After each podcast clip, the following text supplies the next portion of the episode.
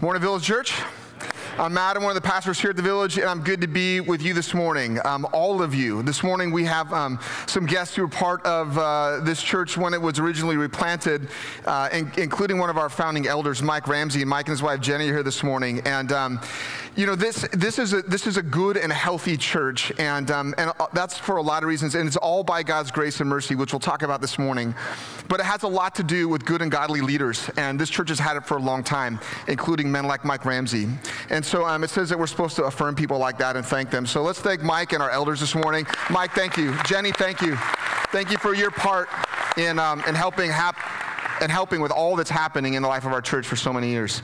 You're a good friend and a godly man and a great elder. I appreciate you. I'm so glad you're here this morning. I'm glad to have all of you here this morning. We're starting, uh, well, we started a new sermon series last week out of the book of Jonah. Um, we're calling it God's Heart for the Hardest People.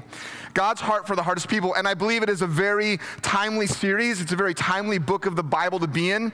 Matter of fact, some of the people that I know and that I even look up to are, are preaching the book of Jonah right now. I had no idea until, well, we decided to preach it. And some of you told me, oh, this person's in the book of Jonah, and that person's in the book of Jonah. And I, I think maybe it's a timely book. It's a, it's a timely series because we live in a world that is increasingly filled with people that are increasingly hard toward God and hardened toward God and even hardened toward his people. I think this is a timely book, it's a timely story for us.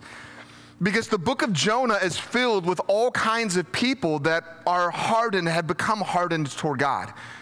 It actually starts with God's people. It's not referred to specifically, but at this time, the people of Israel are hardened toward God. Their hearts have become hard toward Him mainly because God's not allowing them to just do whatever they want to do and live however they want to live. God's not giving them all the things that they are asking them for, even though they're living in a way that's antithetical to what He has for them.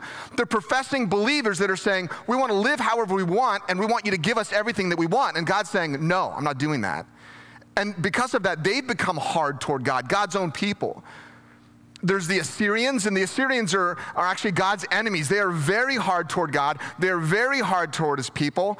They are persecuting God's people, and they want nothing to do with the God of the Bible. This morning, we'll see the sailors. We've already heard a little bit about their story, and they're kind of hard, rough people. I don't know if you've ever been around people in sort of that, that industry or that spend a lot of time on the water, but they got to be kind of hardened people who actually don't like to be around other people very much. And so they've actually chosen a profession where they don't have to be. They get to spend most of their time on the water with a small group of people, and they don't have to interact with culture at large. And we see that in the sailors in the story even this morning. And then there's Jonah. Um, he's God's man, he's one of God's prophets. And yet, Jonah is, well, actually the hardest person in this story. And yet, all of these characters are meant to remind us that, that the world is filled with people that are becoming increasingly hardened toward God. But I want to pause for a moment and say this story is not mostly about this, that.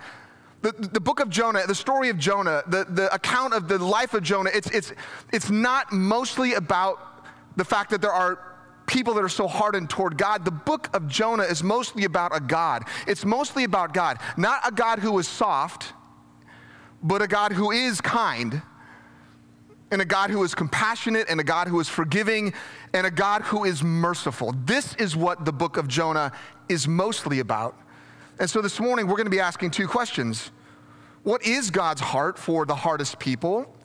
And the second question is Do we have it? Do we share God's heart for the hardest people. And we get a glimpse into the answer of that first question what is God's heart toward the hardest people? Actually, in the first two verses of this book, you can look at it with me in Jonah 1 1 and 2, where it says, Now the word of the Lord came to Jonah, son of Amittai, saying, Arise, go to Nineveh, that great city, call out against it, for their evil has come up before me. The first thing I want to tell you this morning that I think we see in the book of Jonah, I think it might surprise us a bit, but I believe it's true. That God's heart is to tell the hardest people about his justice so that they can repent and they can receive his mercy. I think this is God's heart. This is why God is sending Jonah to Nineveh. He's saying, I want to tell the hardest people in the world about my justice, and I want them to repent so that they can actually receive my mercy. Now, look, uh, don't get me or don't get God wrong. Um, the people of Nineveh, the Assyrians, they deserved God's judgment. They were horrible people. They were hardened, they were horrible people. They did horrible things with each other. They did horrible things to each other. You could Google it when you go home. They did horrible things to all of the people of the world that they conquered. They were a horrible group of people. And yet, God's heart is to tell them about the judgment that they are under because of their horrible sins. And God's heart is to tell them about his judgment that is coming upon them so that they'll repent of their sin, they'll repent of their way, they'll, they'll turn from it, and they'll turn toward him. And they can receive his mercy instead of justice. And we see this at the end of the story of Jonah. We're going to get there in a couple of weeks. But for this morning, I want to say this. I think too many people in our world see the God of the Bible as a vengeful God, that he has a vengeful heart that God just, he just can't wait to pour out his vengeance. He's just sort of aching to just crush someone. There's a lot of talk today about the God of the Bible being such a vengeful God, that he has such a vengeful heart. But if you would open your Bible and you actually read it, and you'd actually see what happens in the Bible, you'd see that what the Bible says and what God says about himself, God's self disclosure about himself, that the Bible actually records, that the truth is that although God has a just heart, and He does because God is for justice, God does not have a vengeful heart. God does have a truthful yet, yet merciful heart. And having a truthful yet merciful heart that honors justice is different than having a vengeful heart. That's not God's heart. We see it in God's self disclosure of himself, Exodus 34, where he says to Moses, The Lord passed by him, Moses, and, and here's what God says about himself The Lord, the Lord. How does he first describe himself? A God merciful and gracious, slow to anger and abounding in steadfast love and faithfulness, keeping steadfast love for thousands, forgiving iniquity and transgression and sin. All of the sin that we just willfully commit and we just thumb our nose at him. That's what a transgression means but who will by no means clear the guilty. Our God, the God of the Bible, is a God who is just. He is truthful. He's also merciful and loving. Another prophet, Ezekiel, God speaks to him and he says, Go say to my people, as I live, declares the Lord, I have no pleasure in the death of the wicked, but that the wicked would turn from his way and that he would live. And when God comes to us in the person of Jesus Christ, and we see God, that as humanity sees God in human flesh in the person of Jesus Christ, Jesus tells a number of stories about people that are running from God, people that are far from God, people that come back to Him, people that are difficult people. Jesus is hanging out with all kinds of difficult people. And in this chapter, where it describes Jesus hanging out with all these difficult people, Jesus himself says, Those who are well have no need of a physician, but those who are sick. I have not come to call the righteous, but but sinners to repentance. But to the hardest people, I'm, I'm coming to call to repentance. And, and Peter, who was one of the three disciples that were closest to Jesus, and he was the leader of the early church, Peter said that God is not wishing that any should perish, but that all should reach repentance. Listen, if you don't know God this morning, if you're not yet a Christian, if you don't know God's heart this morning, just for a moment, I, I want to do my best to reflect something of his heart toward you um, by telling you the truth this morning and inviting you to his mercy. And I want to reflect something in the heart, of God towards you and just in telling you the truth. And the truth is that if you're outside of Christ, if you don't have a relationship with Jesus Christ, if you don't have forgiveness of sins through him, the truth is that what the Bible says is that you are living under the judgment of God because of your sin. Because God is not only loving and merciful, He's also just and He has to punish sin because sin has devastating impact and effects on our relationship with God and our relationship with other people. Sin is the reason why everything in the world is ruined and broken, including your relationships with everyone else, including all the world systems and structures in the world. This is what the Bible teaches, and including our relationship with God Himself. But if you're here this morning and you're hearing this and you're not yet a Christian, and I'm doing my best to just lovingly and graciously and as humbly as I can tell you the truth, I believe the reason for that is because God wants to have mercy on you. That God wants you to receive his mercy and not his judgment or justice. That he wants you to turn from your sin and turn toward him. And you might say, well, Matt, I'm not like the Assyrians. I'm not like out there doing all these horrible things to all these people. And I'm not a horrible, hardened person. I feel like I'm kind of a good person. And I would say, I know, I know. But what the Bible says that we've all sinned and we've all fallen short of the glory of God. We all sin in, in, thought, word, and deed, and it impacts our relationship with God and other people more than we think it does. And if you sat down to think just for a moment, I would humbly say that if you thought about the way that some of even your what you might call shortcomings or your small sins would impact other people, maybe you'd see it a little bit more. I know I had, I do, I, I currently, I do, I do see it in my own life. But God's self disclosure of, of, himself in, in, Exodus 34, where he says, like, I'm merciful and I'm, I'm kind and I'm gracious. One chapter before that, in Exodus chapter 33, he says, I will be gracious to whom I will be gracious, and I will show mercy to whom I will show mercy.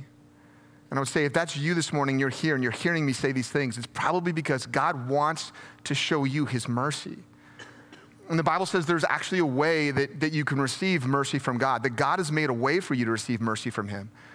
God sent his son, Jesus Christ, to God in human flesh, to, to live a sinless life on your behalf and on mine, to die on the cross and in our place and for our sins, and that God would actually put all the judgment and the justice for your sin onto Jesus on the cross, and Jesus would bear the weight of that, that sin, and Jesus would take on the justice of God for your sin and for mine. And that when we place our faith and our hope and our trust in Him as the Son of God who's come to save us from our sin, we get to be forgiven for our sin. We get Jesus' sinless record, and He gets our sinful record. It's put on Him on the cross, and His sinless record's put on us. And so now when God sees us, He sees us as He would see Jesus. And this is what we call the good news of the gospel. You heard, may have heard Christians talk about the good news, and it's, it's this that Jesus took the judgment of God for our sin so we could receive the mercy of God even in spite of our sin. And I don't know about you, but I kind of can't help but sin. I, I keep sinning. I don't want to. But Jesus covers my sin, and I'm forgiven, and I'm so thankful. If you're not yet a Christian this morning, God is telling you this because He wants to show you mercy. That's His heart. And if you're already a Christian this morning, I think God is reminding you of this because, well, you deserved judgment, didn't you? And you received mercy instead you got what you don't deserve, and so did I. And maybe even for a moment, you just want to pause and say thank you to Him. Even right in this moment, just in your mind, you would just utter a praise of thanks to God and just say, Oh, God, thank you for your mercy. God's heart is to tell the hardest people about His judgment that it's coming so that they'll repent of their sin, they'll turn from those things, and they'll turn toward Him and they'll receive His mercy. The question for us is do we have that heart? Do we as God's people share the same heart that God has? And we get a glimpse into Jonah's struggle with that question here in verse 3, where it says, But Jonah arose to flee to Tarshish from the presence of the Lord. He went down to Joppa, found a shipping, ship going to Tarshish. So he paid the fare, he went down into it to go with them to Tarshish, away from the presence of the Lord. I think the second thing we see this morning here is that there is a big difference between knowing the heart of God toward the hardest people and having the heart of God toward the hardest people. There is a big difference between knowing the heart of God for the hardest people and having the heart of God for the hardest people. Jonah knows the heart of God for the hardest people, but he doesn't have the heart of God for the hardest people. He knows what God's heart is. We find that out later in the book in chapter 4, verse 2, where he says, For I knew that you are a gracious God and merciful, that you're slow to anger and abounding in steadfast love and relenting from disaster. Jesus, I mean, Jonah rather, knows what the heart of God is. He just doesn't have the heart of God in this moment. And the question is why? How could someone know what God's heart is and not have God's heart? This is true for Jonah. He knows it, he just doesn't have it. And I think we get a, a glimpse of why in verse 3, where it says, But Jonah rose to flee to Tarshish from the presence of the Lord. Jonah doesn't have the heart of God because Jonah is running from the word of God and he's running from the presence of God. And if you're running from the word of God and you're running from the presence of God, there is no way for you to have the heart of God because the heart of God is revealed in the word of God. And we meet God. We, we, we, we feel and sense his presence. We know his presence when we have his word open. When we're in the word of God, we know the presence of God. And Jonah's fleeing from the word of God and he's fleeing from the presence of God. And so he does not have the heart of God. And, you know, honestly, this is kind of hard to believe. I mean, I know you've, you've heard the, the story of Jonah a lot, but just imagine if you were hearing this story for the first time. Imagine if you were hearing the story of Jonah for the first time. If, if, it was opened up and you were reading it, we were reading it for the first time, and we knew what we knew about Jonah, and then we start hearing this story, and we're like, that is really hard to believe. Because from what we know of Jonah from Second Kings, is that Jonah was a prophet. He was a trusted prophet of God. And what we know that that means that, that Jonah hears words from God in the Old Testament. Jonah hears God's word, and Jonah shares God's word with God's people. And when he hears it and he shares it, he's right 100% of the time. In the Old Testament, there were consequences for prophets who claimed to speak for God, and what they claimed would happen did not happen. So you're not a prophet of God if you don't speak the word of God and you're right 100% of the time. So much so that actually Jonah starts to serve in the court of the king, King Jeroboam. And yet, Jonah knows the heart of God, but he does not display the heart of God.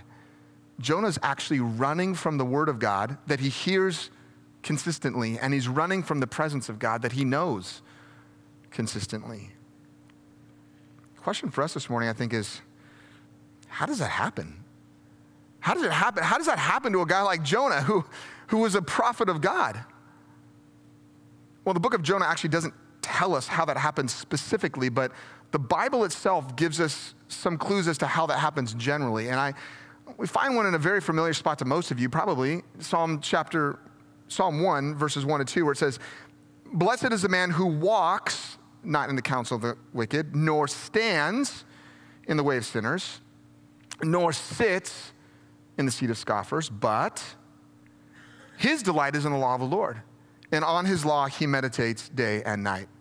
In Psalm 1, we see a very negative progression from someone who is, is not supposed to be walking with the, the wicked, and he's got movement going on, but eventually he is walking with the wicked so long as that he, he begins to stand in the way of sinners, and then eventually he just sits in the seat of scoffers. And what we see is this negative progression when he's supposed to be in the Word of God and, and in it often and always.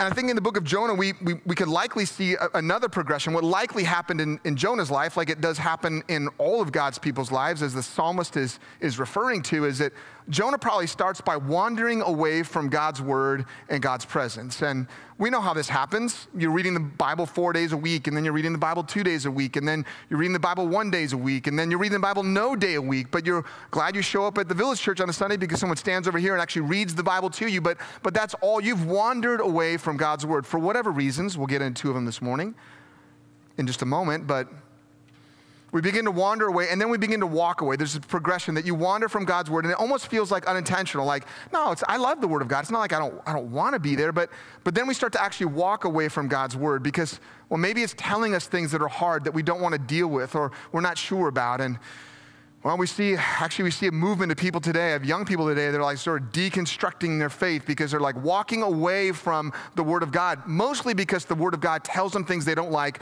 about their sexual ethic. And if you're a young person or a college person, you're here this morning, I'm just going to tell you straight up, I'll save you a lot of time.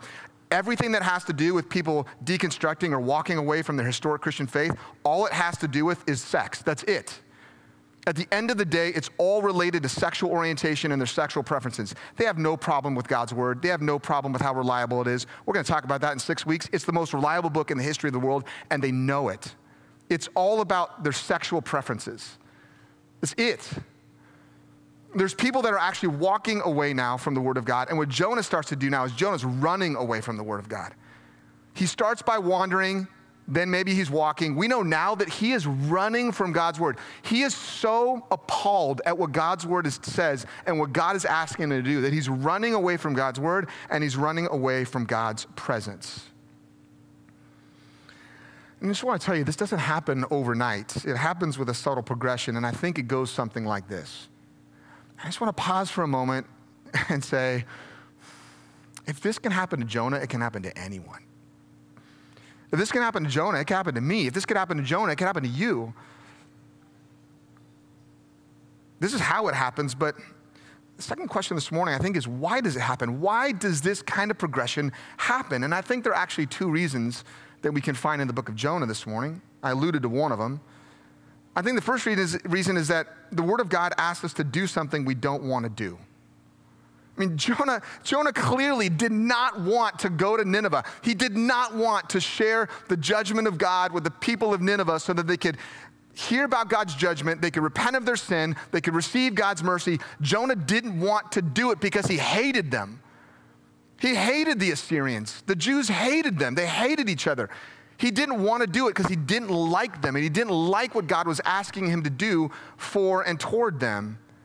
He doesn't think that they deserve God's mercy. He thinks only he does.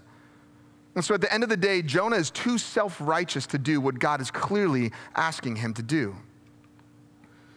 And I think in a similar way, there, there might be things for us like that, that like God is asking us to do certain things that we just don't want to do. And we're too self-righteous to do them because we think, well, we deserve God's mercy, but all the people beyond the walls and windows, they are horrible and hardened people that clearly don't. And that's clearly not the heart of God. God tells us things like love your enemies and pray for those who persecute you. And I really don't want to do that, honestly. You know, or to turn the other cheek. I don't want to do that. I'm not bent that way. I think the second reason is that not only does God, Word of God, you know, tell us to do something we don't want to do, but the Word of God may ask us to do something we're actually not all that good at doing.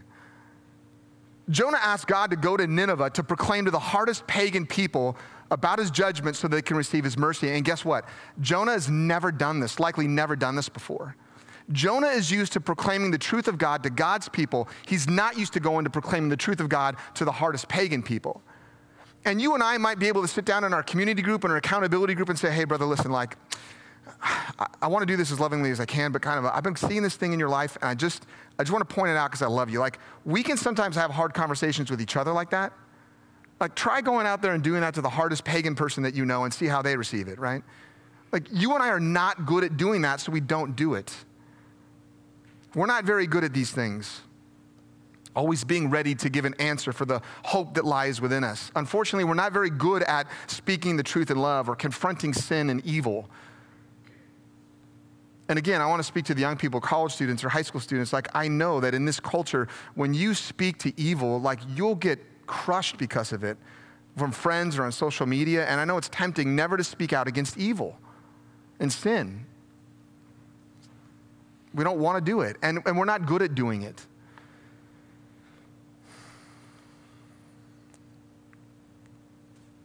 If we don't reverse this progression from wandering to walking to running from God and His Word and His presence, it can lead to a very dark place. And we see that in Jonah chapter 1, verses 4 to 6. Look at that with me. We having fun yet? All right. But the word of the Lord hurled a great wind upon the sea, and there was a mighty tempest on the sea, so that the ship threatened to break up. Then the mariners were afraid, and each cried out to his God. And they hurled the cargo that was in the ship into the sea to lighten it for them. But Jonah had gone down into the inner part of the ship and had laid down and was fast asleep. So the captain came down and said to him, What do you mean, you sleeper? Rise, get up, call out to your God. Perhaps the God will give thought to us and that we may not perish. I think the kind of sleep that Jonah's having, where he's asleep in the, uh, asleep in the bottom of a boat, he's so tired you can't wake him up. Um, the older I get, I'm experiencing a little bit of that. Like sometimes I'm like, you know, just I'm just gonna lay down on the couch for a minute, and my family's like, "You're gone. You're out. You're never getting up. Like you're not coming to bed." I'm like, "No, babe, I'll be to bed in a second. And Luke's like, "You're not. You're sleeping right there, and you know it. You know." And sure enough, I wake up there, right? So like, I, I understand. Like you can be tired as you get older. You get like you get tired. You, you, you sleep. Maybe some of you can relate to that. Like this is different than that. Like Jonah's asleep in the midst of a gigantic storm on the ocean, on the sea rather. And I think this kind of, this kind of sleep, it comes as, as either distraction or it comes in a form of spiritual depression. Like when we get this tired, it's because we want to distract ourselves. When God's word is telling us to do something that we don't want to do or that we're not good at doing, we're distract ourselves with hobbies, with substances, with relationships, with stupid Instagram or whatever. All kinds of things we'll distract ourselves with so that we don't have to actually do the thing that we know God's asking us to do. The best kind of distraction is sleep. If you just don't want to think about something, you just go to sleep and you don't have to think about it but it's also kind of a place where people go when they kind of enter into some kind of spiritual depression. And when we wander, when we walk away from God, when we walk away from His Word, when we walk away from His presence and we know it, and we can't distract ourselves, there's nothing that distracts us enough. We can't actually fall asleep and stay asleep, and, and you know, we, we, we can't be distracted by those sorts of, in that kind of way, then, then, then we, we, we can actually go into this dark place of spiritual depression where we know what we ought to do and we're not doing it. And that emotional energy can lead us to a place where we just kind of fall asleep because I'm going to tell you right now, it takes more emotional energy to disobey and run from God than it does to actually suck it up and do the thing that He's asking us to do. Have you experienced that reality in your life?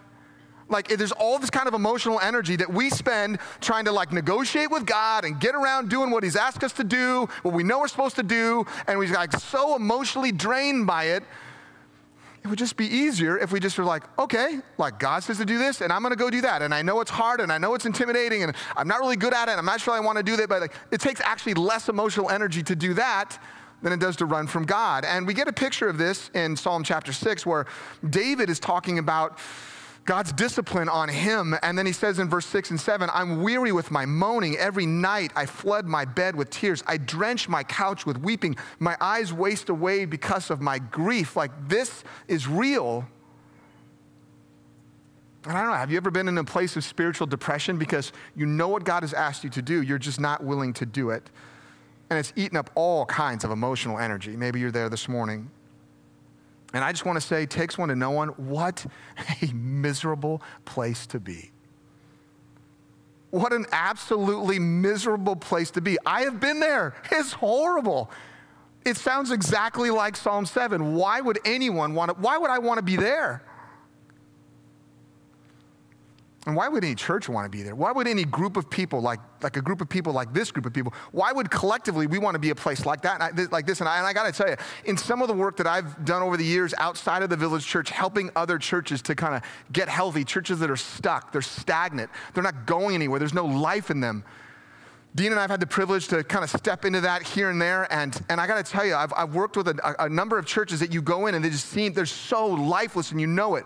We joke about these churches. We call them the frozen chosen, right? God's mercy is for us and for no one else. There's no life there. There's no vitality. It just seems like everyone comes and they're just this underlining spiritual depression. It's a joyless church.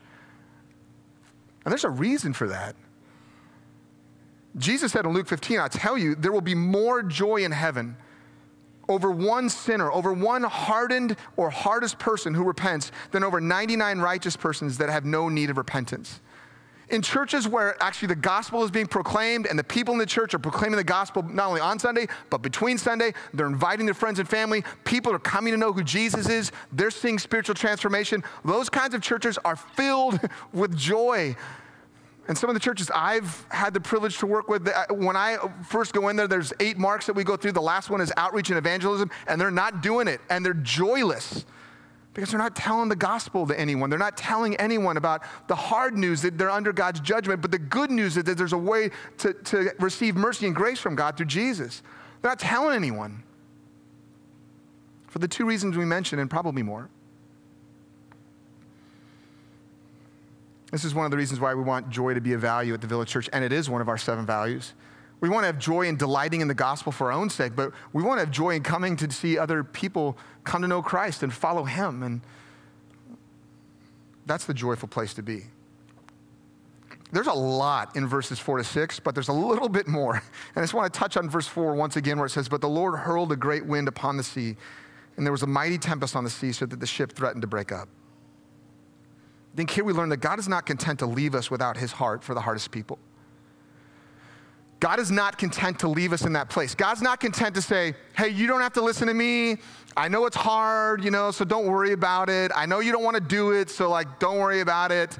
I know you don't think you're good at it, and I'm going to agree with you, you're not, you know, so just don't, don't worry about that. God's not content to leave us in that place. Knowing his heart for the hardest people, but not having his heart. He's not going to leave us there. And he's not going to leave us in the bottom of the boat like Jonah, spiritually depressed expending all that emotional energy, God is too good to leave us in a place like that. He's going to come after us. He's going to pursue us, even when we don't want him to. He's going to get our attention so that he can draw us back to himself. And listen to me this morning, he's willing to do anything and I mean anything. He's willing to do anything to make that happen, including in the book of Jonah, apparently moving the forces of nature. God literally moves the forces of nature to get Jonah's attention. Because God's heart is filled with too much mercy to let us go in some kind of spiritual sort of deflection, distraction, or depression. God is too good, He's too merciful to let us go that way without any intervention. God knows the miserable place that we will be, and so he comes after us. Let me, let me ask you just a question this morning. What do you sense God would be willing to do to get your attention? And are you ready for that? You ready for that? Or would you prefer maybe God just get your attention right now? Anyone for that? Anyone for like, God, could you just get my attention right now as we open up the book of Jonah and like, God, I'm paying attention. I was falling asleep, but I'm listening now, you know? Like, I'm paying attention and I, I see the story. Like, what do you want to tell me? Because you can get my attention right now from this story instead of through some kind of raging storm that's going to happen. So I'm, I'm listening, Lord, right? Couple other things before we finish this morning. One is that when we wander, when we walk away, when we run away from God and His heart for the hardest people, it doesn't just affect us, it also affects them. It also impacts the hardest people in our world who already have a hard enough life as it is. I think we see that in verses 7 to 10. They said to one another, Come, let us cast lots, that we may know on whose account this evil has actually come upon us.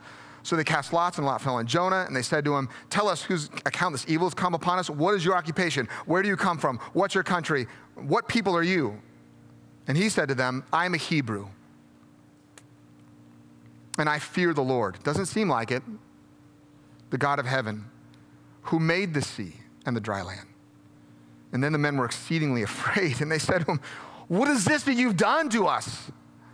For the men knew that he was fleeing from the presence of the Lord? Well, because Jonah, Jonah had told them. Which brings us to our fourth thing this morning, I think, is this that if we live without God's heart for the hardest people, it can make life even harder on them. If we live without God's heart for even the hardest people, it can make life even harder on them. Listen, Jonah knows his identity. This verse, verse 9, is actually this chiastic structure in Hebrew, and, and I know we went through it a little bit last week, but, but it basically is just everything points to this in this chapter. And Jonah saying, I am a Hebrew and I fear the Lord. Jonah knows his identity. This is one of the central ideas of this chapter and this book. Jonah knows his identity, he's just not living out of it. Jonah knows what he's supposed to do. I'm a Hebrew and I fear the Lord. And it's like, you're not acting like that. Jonah knows his identity. He knows the way he should be living. He should be fearing the Lord, but he's not. And it's impacting everyone around him. The storm only comes on these sailors, as hardened and as rough as they are, when Jonah comes with them. The question I want to ask this morning, just briefly, is how much of the cultural storms around us are a result of God's people not doing the things that they know they ought to be doing, not saying the things that they know they ought to be saying? Especially as it relates to the hardest people in the world?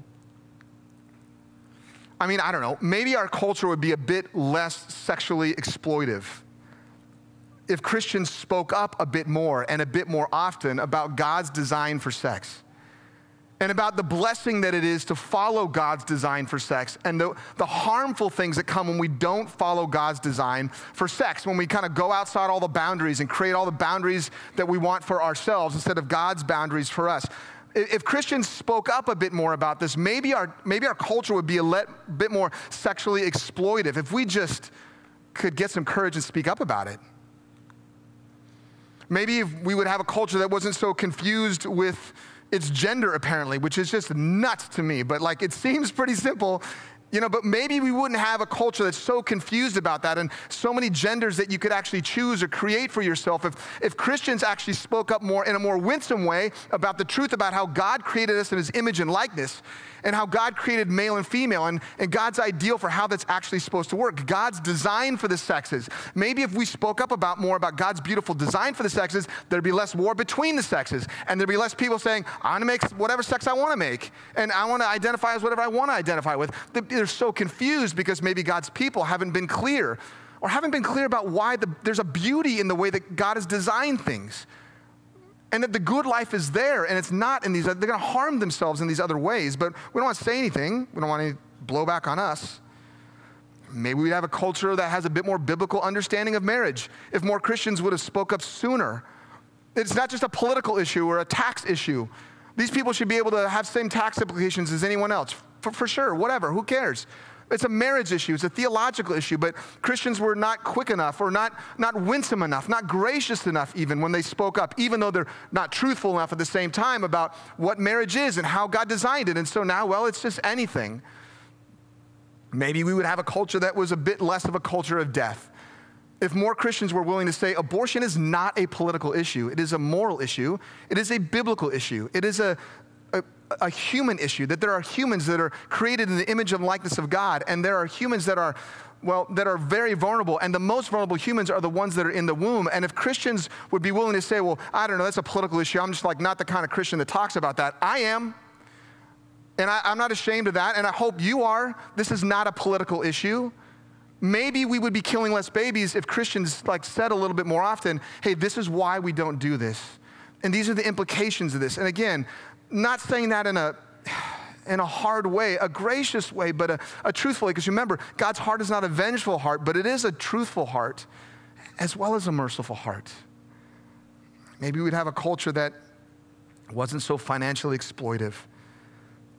If more Christians would just talk about God's design for money, would be more generous and be less greedy.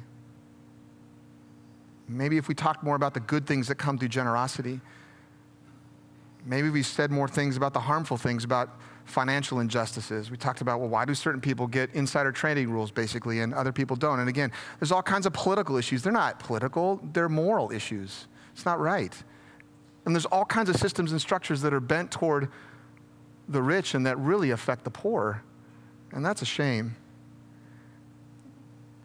And it's a shame that Oliver Anthony is crushing us. Rich Men, north of Richmond, like Oliver Anthony is crushing us like a lot of the stuff that he says, I'm not, I'm not endorsing him. I'm just saying a lot of stuff in his song is really true, but Christians should be saying that sort of thing in a more winsome and biblical kind of way. We're getting crushed by him. We're not doing ourselves and we're not doing anyone any favors by keeping quiet, by not telling the world that they're ruining their lives through their sin, and not giving them a compelling and winsome way, the way of Jesus, as an alternative we're not doing anyone any favors when we're not living out of our identity. Jonah says, I am a Hebrew, and I want to stand in front of you and say, I am the light of the world and the salt of the earth, and so are you. You are the light of the world, and you are the salt of the earth. You're a Christian, which means you are a little Christ in a sense, or you're a follower of Christ. And the Spirit of Christ dwells in you. This is who you are. And Jesus spoke out against these things in a very winsome and yet a very direct way. You know what makes life better for everyone in a culture?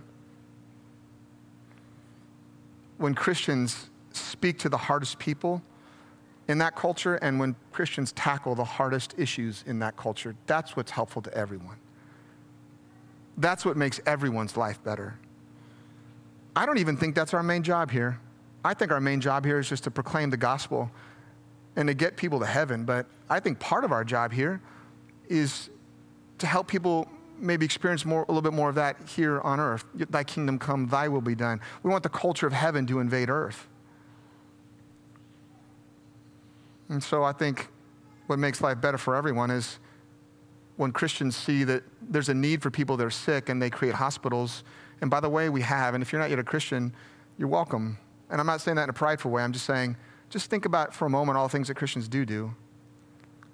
I think it's better for everyone when Christians see that there's orphans and they shouldn't live on the street. They should actually live somewhere. And so they create orphanages. And to the culture, I just want to say, you're welcome. And again, not in a prideful way. I'm just saying,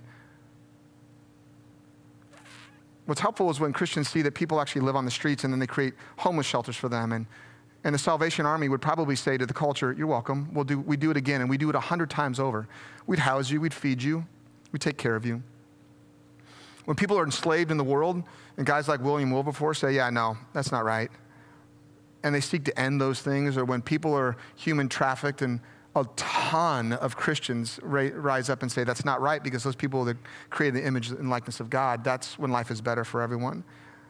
When women get pregnant outside of an ideal situation, a biblical situation, and they don't have nowhere else to go, it, it's Christians who opened crisis pregnancy centers and by the way, we don't open them in the places where we seek to kill certain kinds of babies and save others.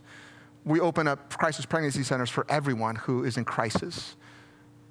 And the world is better for everyone when Christians do that, and Christians do do that. The world is better when actually prisoners experience some kind of reform. And I'll tell you from experience and talking to people in this movement that when prisoners, people that go to jail, are actually reformed, and there's less recidivism is when actually people who have a Christian worldview come in and talk with them about the real problem that they're facing. The world is better when Christians are generous. And in our country, they are. Christians are the most generous people in our country. They give more to nonprofit organizations than anyone does in our country. And so Christians have done a lot by God's grace, have done a lot to help make things better. And you and I can continue to do that. And you know who knows that? The world knows it. The world knows that that's what we're supposed to be doing.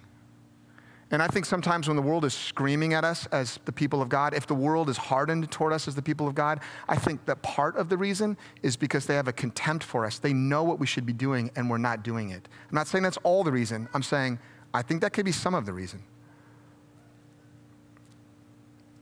There's one last lesson I think we can learn about the heart of God, and we're going to do it quickly this morning.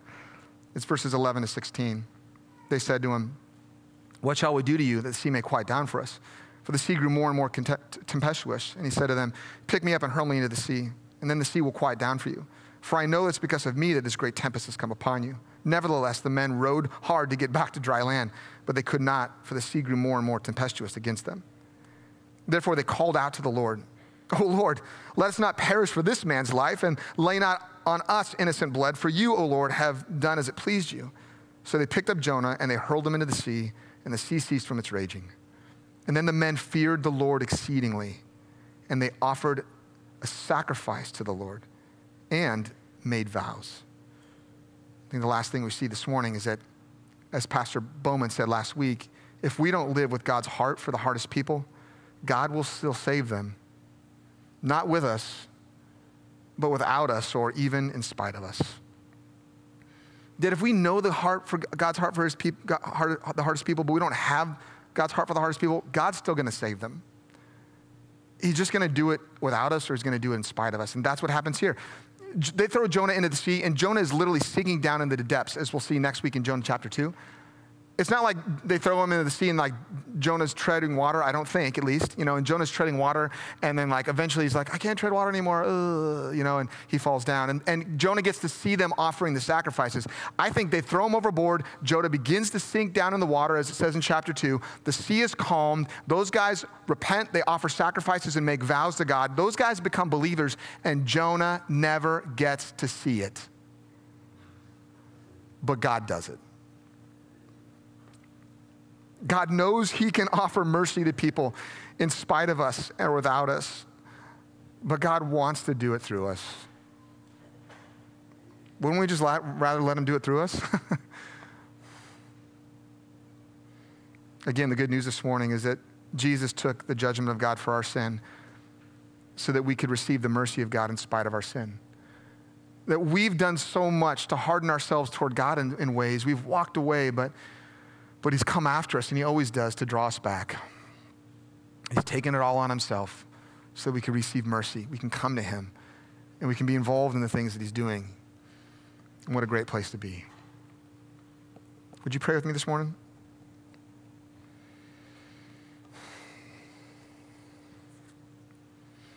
Lord, quite simply this morning, we just recognize that we are the hardest people.